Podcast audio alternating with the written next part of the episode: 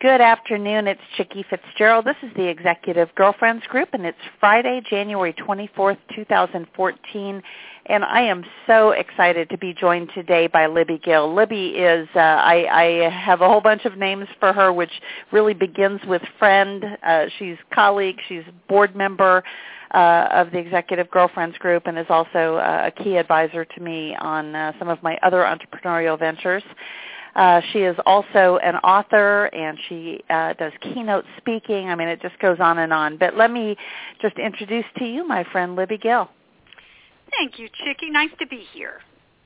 Well, we have uh, certainly had you on before, and, and you have written a number of books that I've interviewed you uh, for on my Solutions Live show. So why don't you tell us just a little bit about you and your background and what led you to become an author because you've written a lot of different kinds of books. Well, thank you. I um in fact that's where we met over a book interview. I um I've always worked in some aspect of communications that required uh writing and and I have a real love for words and communication. My background I have a degree in theater and a minor in dance. Uh, I'm not sure if that contributed to the communications, but at one point when I when I realized that it was uh, more lucrative to be working behind the camera and instead of in front of it, I was working in television and got a job working for what was then Norman Lear's company. And and if if you're my age, you may know he was the guy that did all of those many sitcoms, many sort of uh, groundbreaking in terms of uh, things like All in the Family over the years. And I started there in the public relations department, and it was quickly uh, bought by Columbia, and then Columbia was bought by Coca-Cola, and Coca-Cola's portion was bought by Sony, and I, in five years, went from being a an assistant to being vice president of publicity and advertising and promotion for Sony's worldwide television group, and then went on to do uh, similar work at, at Turner Broadcasting, and then moved over to Universal World, also Worldwide TV Group, and headed up their corporate communications and media relations. So for those many years in my first 20-year career, it was all about communicating, building both an internal brand, communicating with employees, but also overseeing the external brands for uh, television shows, for the studio itself, for the executives, for many of the projects that were in development and on the air. And I became a, a quick study and student of what gets people's attention, what makes them pick up a book or watch a show or go to a movie or buy a CD. And of course, we lived and died by our overnight ratings, so you saw very quickly what literally moved the dial that got people to watch a show. And from there, I went on and decided, okay, it was lovely um, launching all of those shows and working on gosh, just about every everything from sort of the ridiculous to the sublime, from Married with Children to Law and Order to Ricky, Sally, Jerry, Maury, and Dr. Phil. And by then it was uh, it was time to go out on my own and do something that was a little bit more heart and soul, a little closer to um, who I had become and who I was as a person. And so 13 years ago, I I launched my executive coaching and consulting business and have since worked with many entrepreneurs, but also lots of Fortune 500 companies like Nike and Cisco and Warner Brothers and Disney, and dearly love that process of figuring out uh, for individuals, who are you, which is essentially what your leadership brand is, what value do you bring to the organization, and how do you build and grow on that, and plus, how do you communicate that effectively? And I have a a particular fondness for working with women leaders, and there are tons of studies to back up the um, what most of us know intuitively that women are less self-promotional often than they need to be. They're they're what I frequently tell women: you are, you are humble to a fault, and that is not a good thing. But learning how to right. self-promote gracefully is a fine art. So um, for me, it's all about the emotional connection. So that's that's right. kind of where my business is today, and I I couldn't be happier. It's a lovely thing to be able to love your work. Well, and if I'm remembering correctly, your first book was a book about stay-at-home dads, and that yes, was back was in 2001. Book. And then I think you and I uh, uh, dove into uh, your book, Traveling Hopefully, which I loved. You wrote it uh, really from the perspective of how to lose your family baggage and jumpstart your life. And and I had the perspective in my own career that I had a lot of career baggage I needed to lose uh, before I could be successful as an entrepreneur. And then uh, I believe that the first book that I interviewed you on was You Unstuck, which really was an extension of that, mastering the new rules of risk taking uh, at work and in life. And you know, uh, again, you, you really do have a, a talent of working with women, and, and one of the things I've loved about your role in the Executive Girlfriends Group is for our charter members and our premium members, uh, you've uh, offered to do some coaching for them to help help them uh, figure out how to get themselves unstuck. So um, I have really, really enjoyed. I can't believe it's already been as many years as it has uh, that that we've uh, been friends and friends and colleagues. So, um, so the author side of of your world uh, ha- has taken a lot of different turns, as as I just spoke, and and now you've kind of come full circle and are back writing about your core passion uh, on the business side of the world. So can can you take us through a little bit of that journey, and then we'll dive right in and talk about capture the mind share.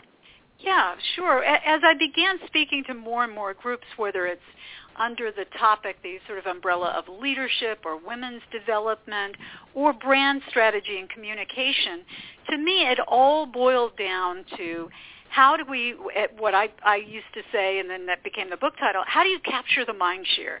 How do you get deeply into someone's head and heart and stay there to build a lasting relationship that has value on both sides? And so looking at that, that intersection between that deep engagement both with your own workforce and your external clients and, and customers it came back to, um, and I, I'm a little bit of a science geek. I, I can't claim to be a practitioner of any sort, mm. but looking at the brain science and the studies that were coming out on what is now called neuromarketing, the idea of pairing marketing and neuroscience, because now researchers can actually, you know, peek inside our brains to see what motivates us to buy, how we establish consumer habits, all of these things that in the past people companies would rely on things like focus tests and surveys to get inside, you know, how do people make these buying patterns?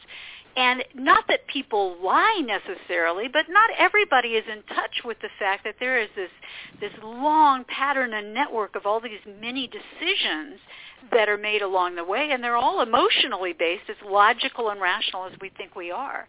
So that to me became a real passion for how do we translate that knowledge and apply that to individuals and to corporate cultures of understanding that there is an emotional component that has to come before the intellectual, before the business. And of course, the greatest salespeople, and many of them I find are, are former teachers and people from other walks of life who feel like, well, I've got to establish some common ground. Right. And they do that naturally, but there is science that will tell us yes, the consumer may think they like Diet Coke, but if you look into their brain with an MRI scanner, you see when they try Diet Pepsi, the parts of the brain, the um, the accumbens, the nucleus accumbens, the craving spot will light up, indicating, oh, that's what they really like, even though they think they like the other thing. Right. So my goal was, how do we translate that into something that will work for individuals and work within a culture? Now that we know that it's a much deeper thing than logic or business or why your products and services are great, but it's a much deeper level that you've got to get to before you can turn on that rational part of the brain. Right. Well, Libby, let's let's talk a little bit about the book itself because one one of the things I loved uh, when when you talk in in the very first part of the book is about this this whole issue of developing not only your your purpose but what what's the premise for your business and what promise are you making? And you know the interesting thing in my own consulting is I'm I'm an expert in a particular part of the adoption of travel in in the, uh, or I'm sorry, the adoption of technology in the travel industry, and I look at some of these companies and I think that they have lost their premise. You know, I mean, we talk about people losing their purpose, but I think that that their premise of why they went into business to begin with um, hasn't kept up with what's going on around them. And I, I think there's the other side of, of entrepreneurs who are, are usually in, in touch with that business premise. But help us separate out purpose, premise, and promise. Well, if you think of the purpose, and often people will go to the value proposition or your brand statement, but ask yourself the simple question at the deepest level possible, what is it I really want to do?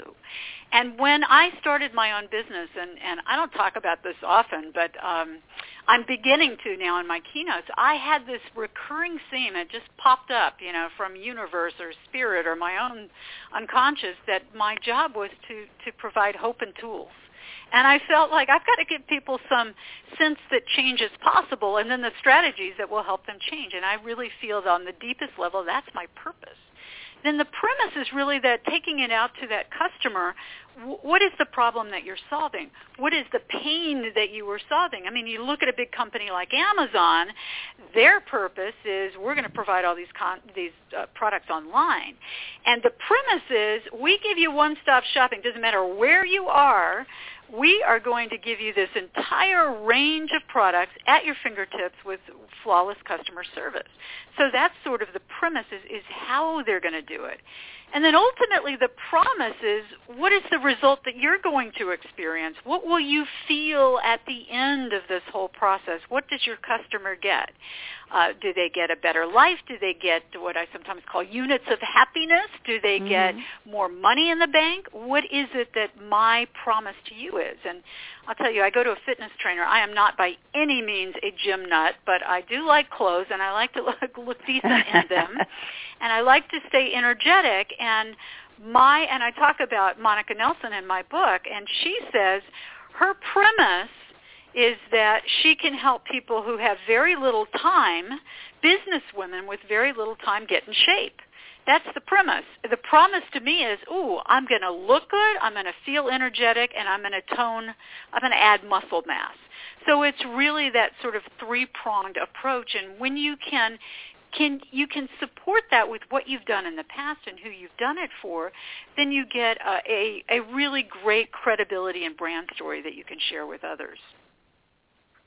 Libby, one of the things I love about your books, and I told you this when, when we first talked about uh, your book where you shared your life story, is they are so practical. And actually, at one point, I, I wanted to just sit down and, and uh, make it into a, a workbook. Oh, and I, and I did that later with You Unstuck. Mm-hmm. Yes, yes, and and one of the things I love about this book is that you've got some tools that you share throughout the book, and on libbygill.com you can actually download uh, some of those tools, and one of them is the Developing Your Purpose, Premise, and Promise PDF uh, worksheet. So uh, I just want to let our listeners know uh, that those kinds of things uh, are included. But let's let's now jump to uh, to the actual content of the book. You start out talking about, uh, and you use uh, the alliteration of words that begin with the letter C, and and just to set the framework, those words are clarify, commit, collaborate, connect, compete, communicate, and contribute. So let's start with clarify. Well, obviously, I mean, and you've got some sophisticated branders in this group. You know you've got to clarify your vision. Where are you going? What are you going to do? And and I tend to think uh, in a year at a time. I, I'd love to tell you I could do a five-year plan, but I can't think that far ahead. But I do think in terms of one year at a time. In fact, on my blog, I've got my my quarterly breakdown that I use, and you can download from my blog as well. And and clarifying not only where are you going, but what is that value? What do you do best for other people? And I find what I do is help them put into words and frame in language the ideas that are swirling in their head and then translate that into action. That is the value that I bring to my customers. It's a little bit brand strategy, it's a little bit alchemy, and it's a, it's a lot executive coaching of translating this vision. And I have a very clear process in You Unstuck where you clarify the vision, you simplify the path. I'm an absolute absolute nut on how not how complicated can you make something, but how mm-hmm. simple can you make it, and then how do you execute on an ongoing basis against very clear metrics. So that's the first thing with clarifying. Right, right. next is you commit. You commit on a deep level, and commitment doesn't happen once. And, and going back to the, the gym idea, if I could pay money to take one gym class that would last me the rest of my life, I don't think I'd care how much it costs.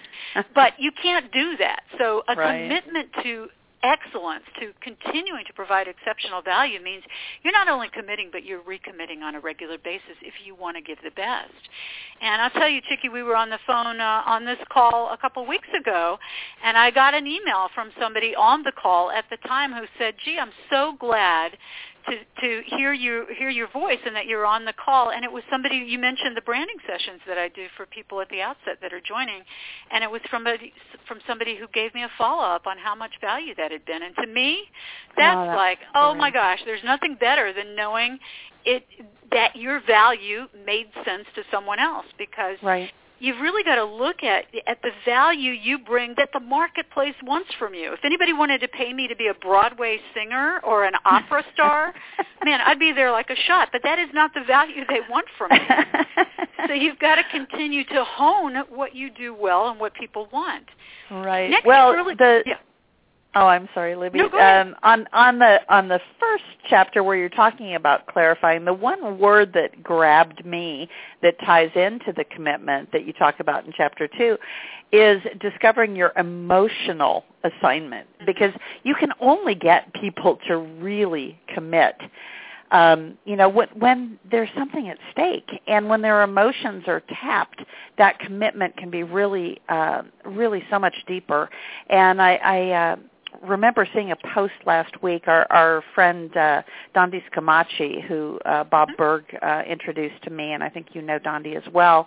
Uh, you know, she has a statement about commitment, and, it, and it's very, very catchy. And I, I'm trying to remember what it is, but it really has to do uh, with with getting people emotionally bought in. Well, if you ask yourself, and I frequently ask people this when I speak, is what is the one thing? What is your emotional assignment? If you could only do one thing this year, what would it be? Now, I'm not talking about feeding your children or any of that. I'm talking about in the workplace. What would that be? And most people are stumped because they can't boil it down to one thing. But if Right. you had to, that is the thing. And when I, in traveling, hopefully, I talked about this this moment where I really sort of fell apart after my stepmother committed suicide, and I ended up in, inheriting her mink coat. And on one drunken, sad, uh, really just mournful weekend, I put it on for the first time and just sank and stayed wrapped in this mink coat on the floor in my hallway for Mm. two days, crying my eyes out. And when I finally said, "Get your ass up off the floor and do something," I mean, it was like arms were coming through that coat and lifting me up. I felt like that's Mm. when that idea of hope and tools started swirling in my head. You've got a gift; go use it in the world. And it was years later. It's only been this past year that I have started talking about hope in the workplace, and how that that is a true leadership quality that is perhaps the most overlooked and the most useful. And it was only when I got to this point of this deep level of commitment that I started talking about it. And frankly, some people get it and some don't. Typically women say, "Oh my gosh, that's exactly what we need." And it takes a little bit longer for guys to get into the huh, hope in the workplace? What's what's that about? and then once they hear how it ties into action, they get it. But but it's back to really that that deep emotional commitment. Are you ready to reveal who you are? And Right. it's been the most exciting work that I've done, and it's it's really rewarding to be able to go into a company and say, "Hey, this is what your leaders really have to share. This Right. is what you need to instill. You need to feed hope to your workplace and get them all excited and engaged emotionally."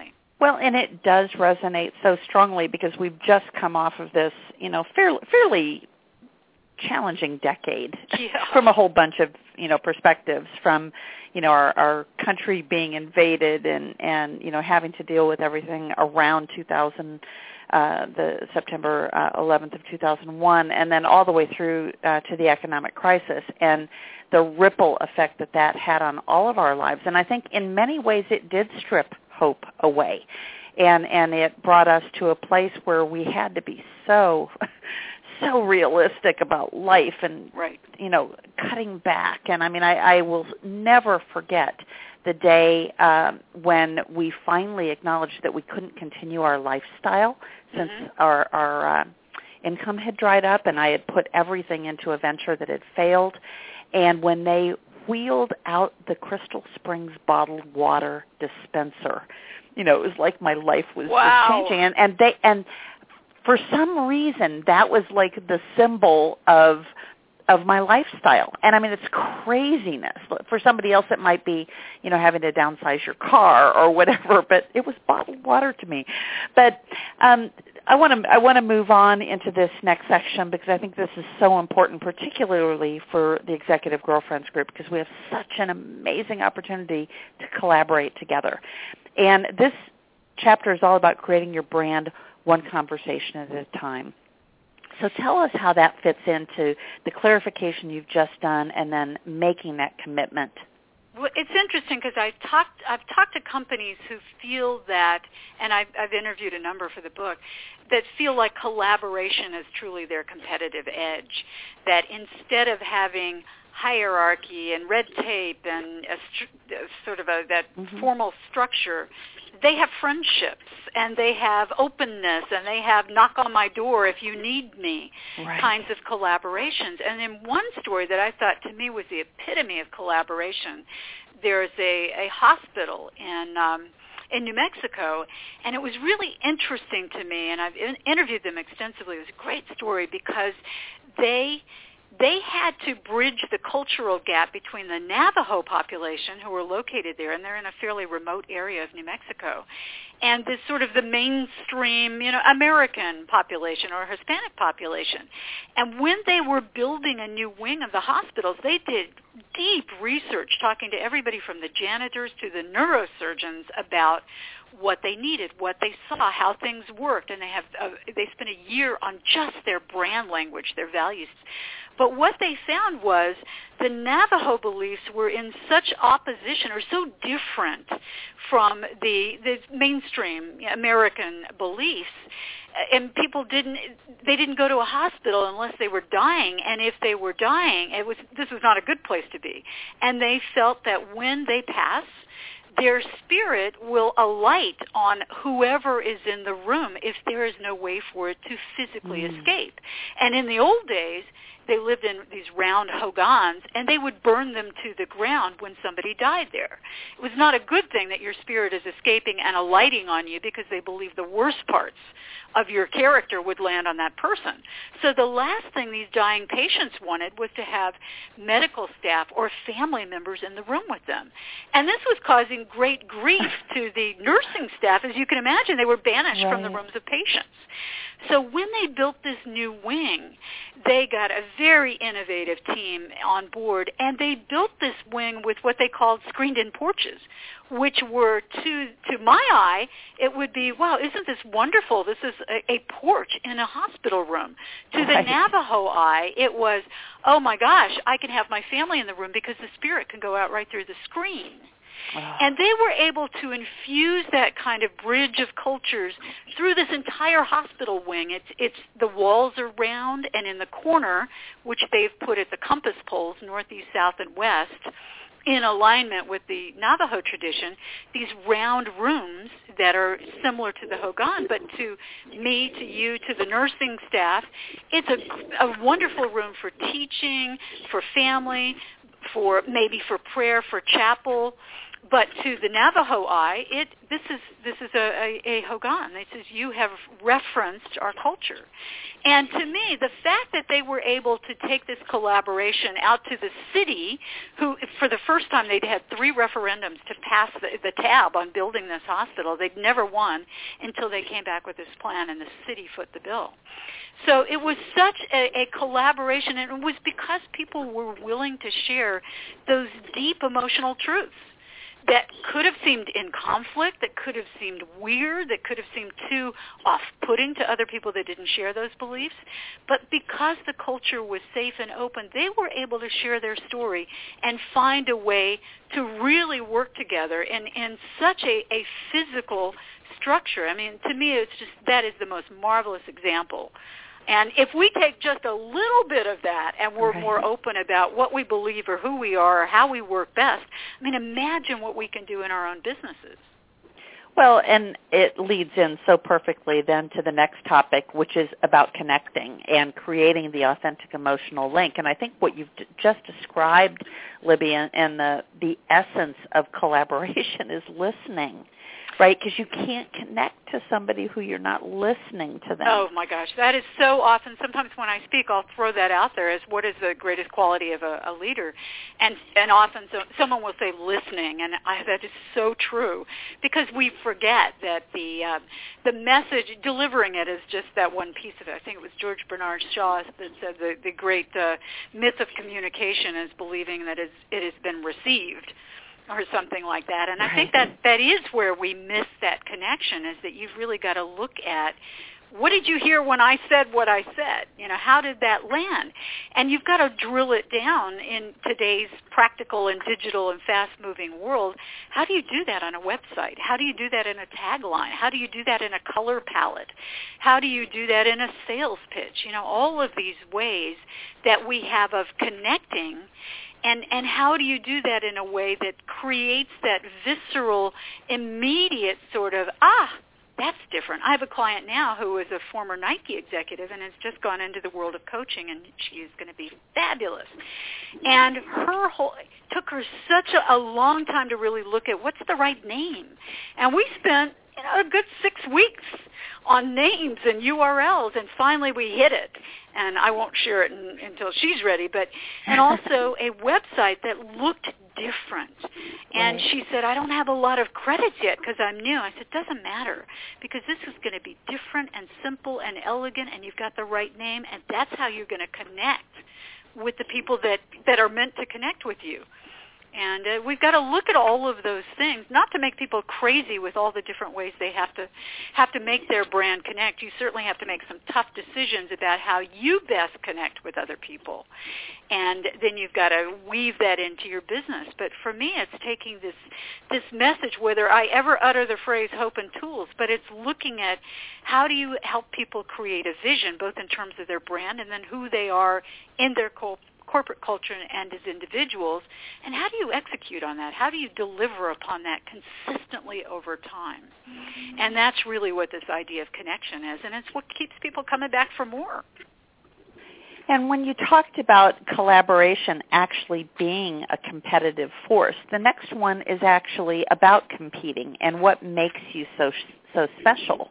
And I, I wrote a white paper some time ago called Dare to Differentiate because Ah, I yeah. think in in our industry, I you know I still spend the bulk of my time in the travel industry. We have just got so much that has been commoditized. I mean, from the travel product itself you know the difference between an airline seat is you know it, you really can't even articulate it anymore um and and so people struggle to figure out what does make them special. And I, you know I think you've just talked about connecting and and that emotional link that you create with people. Um, and and you also use the word with your friend's uh, site about simplicity. And I think Google has played a large part in driving simplicity. And it used to be that the state of the art, if you remember back to uh, Yahoo and Net, uh, what was it, Netscape? Was that the- Netscape, yeah. yeah. Um, those screens, if you go back to the Wayback Machine uh, on archive.org and you look at how busy those screens were, uh, you know, that's how Google just came in and captured our hearts and minds because they gave us a blank white screen with a box and a logo. Yeah, there's so nothing let's else talk you can about do. competition. All you can do is type something in.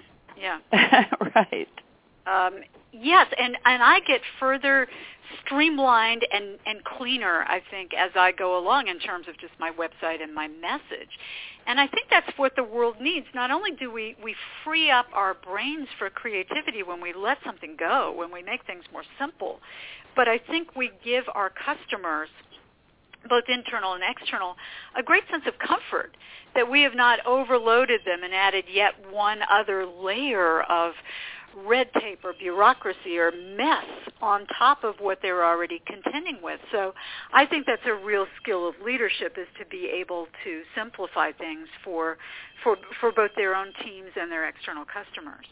Um, another thing that's really interesting that I've found is working with a group called KAO, K-A-O, which most people wouldn't know unless they're in the, the health and beauty business, but they have a number of huge brands like um, uh, John Frieda and um, Bands and Curel. I mean, they're very well known in this world, and they're the ones who said they out collaborate the competition. They feel very strongly because they're competing with Procter and Gamble and Unilever and L'Oreal, right. huge companies that just absolutely dwarf them. So they look at things of, you know, how can they outcompete? And they've simply picked a couple of ways that they can outcompete others. And one is by training their reps. They make their partners in their in the retail chain true partners in the business in terms of training them and the marketing and, and they've found that because they're small and nimble they can absolutely excel in a way that maybe Johnson and Johnson cannot so those personal connections, keeping things small and really training their end users has become a real focus for their business. So it's finding what you do do differently. Right. What do you deliver in a way that's that's a twist on others? And once in a while, I'll, I'll talk about this. I had a fellow come up to me at a technology company after a keynote, and he said, "Well, you know, I, I we all are we're all tech people. We all kind of do what everybody else does." And I said, "Really?" And I thought, and, and I said, well, you must do something differently than your, your colleagues and competitors. Either you're faster, you're more skilled in a specific area, you deliver the service differently, you've got a different type of personality. What? And he couldn't think of a thing. And I thought, man, this does not bode well for your future. Look at what you do and how you do it, and then really build on that. And sometimes, I mean, look at Zappos with their quirkiness. They've made that a huge part of their brand. Right. Right to the point that they have their, uh, I think they call it their culture tour, where people come in and and and now they train them in branding and culture and they take them through their you know cubicle world and everybody works in the cubicles there where one person's decorated his cubicle as a tiki hut and another as a, a college dorm and they are allowed to do that as long as it's within the bounds of you know good taste short of pornography right. you can do what you want. And that's a big part of let's not make our call center folks drones. Let's let them have personalities and style and a sense of humor. And they've built a brand around that sort of culture of fun and quirkiness well, it sounds like chapter five and a half should have been culture then. yeah, because you know what? Uh, it, right. it's it's one of the C's, but it really comes off of all of the rest of this. That when you are special and in your competitive set, if you don't bake it into your culture, you really can't communicate it in the way that it really matters. And chapter six is about communicating, talking the walk, influencing people, inspiring uh, people through that. And you know what occurred to me when you were just talking about this gentleman is sometimes I think we do know what we want, we just can't get it out of our mouths. And and I'm also thinking about several weeks ago when you and the board and I were talking about where we wanted to take egg in, in 2014 and I kept struggling and struggling and then you and I got on the phone together and and you asked me that clarifying question, you know, from from uh, chapter 1 of you know, what do you want it to be? And then all of a sudden I was able to turn around and communicate, not only communicate, but to, to run full speed ahead uh, you know, to push it back out there for the people who, you know, originally reached out to me and said, I love the Friday afternoon calls. And then when I had to move it for personal reasons, it didn't meet what it was originally created to do. So I know communications is a huge part of who you are and and both your past career and how you behave uh, with the people that you coach. You know, I know from my personal coaching with you, um, you know, there just isn't anything more important than that. So what are the, the key things about well, Let me give you one little tool because communication is it this is the part where it becomes strategic and laborious, and it's got to have thought and preparation. You want this, and we've talked about the inspiration and the differentiation. Now communication is weave a process and stick to it. Change it when it's not working. And I'll give you one tool that I use, it, and and and I I say in the book I took this from my clients at Avery Dennison because their communications team uses this, and I've found people that I've worked with have absolutely embraced it. And it's sort of a communications process when you begin a new project or a process, and it's called the magic T. Uh, letter T, and this is in my book. And here's what it stands for. Now I, I have a sort of a circle because the its M is for the message. What are the three things you want people to know, to do, to remember? A, and we're spelling out magic, is the audience. Who's your audience or audiences? G is your goal. What are you hoping to accomplish with this program, this project, this rollout? I, issues. What are the issues? What are the problems? What are the challenges that you can anticipate, good or bad, that could come up to impact what you're doing? What's going to get in your way? C are the channels. How are you best going to communicate this message? What channels, what vehicles, what platforms or ideal for each audience. And T is for timing. What are the deadlines? What are the milestones? What is the ideal timing? So if you take that whole magic T in a circle, it's all of those things interconnected. And I will have groups that I work with. I just did a brand training at Angostura, uh, the rum and bitters company in Trinidad, and they took their whole message, every different team, and went through this magic T process of looking at, knowing what the vision was. Okay, now we've got a rollout for a product or a project or an event, whatever it was, and they would drill through this. Okay, what's the message? Who's the audience? What's our goal? What are the issues involved? What channels are we using? And what's our timing?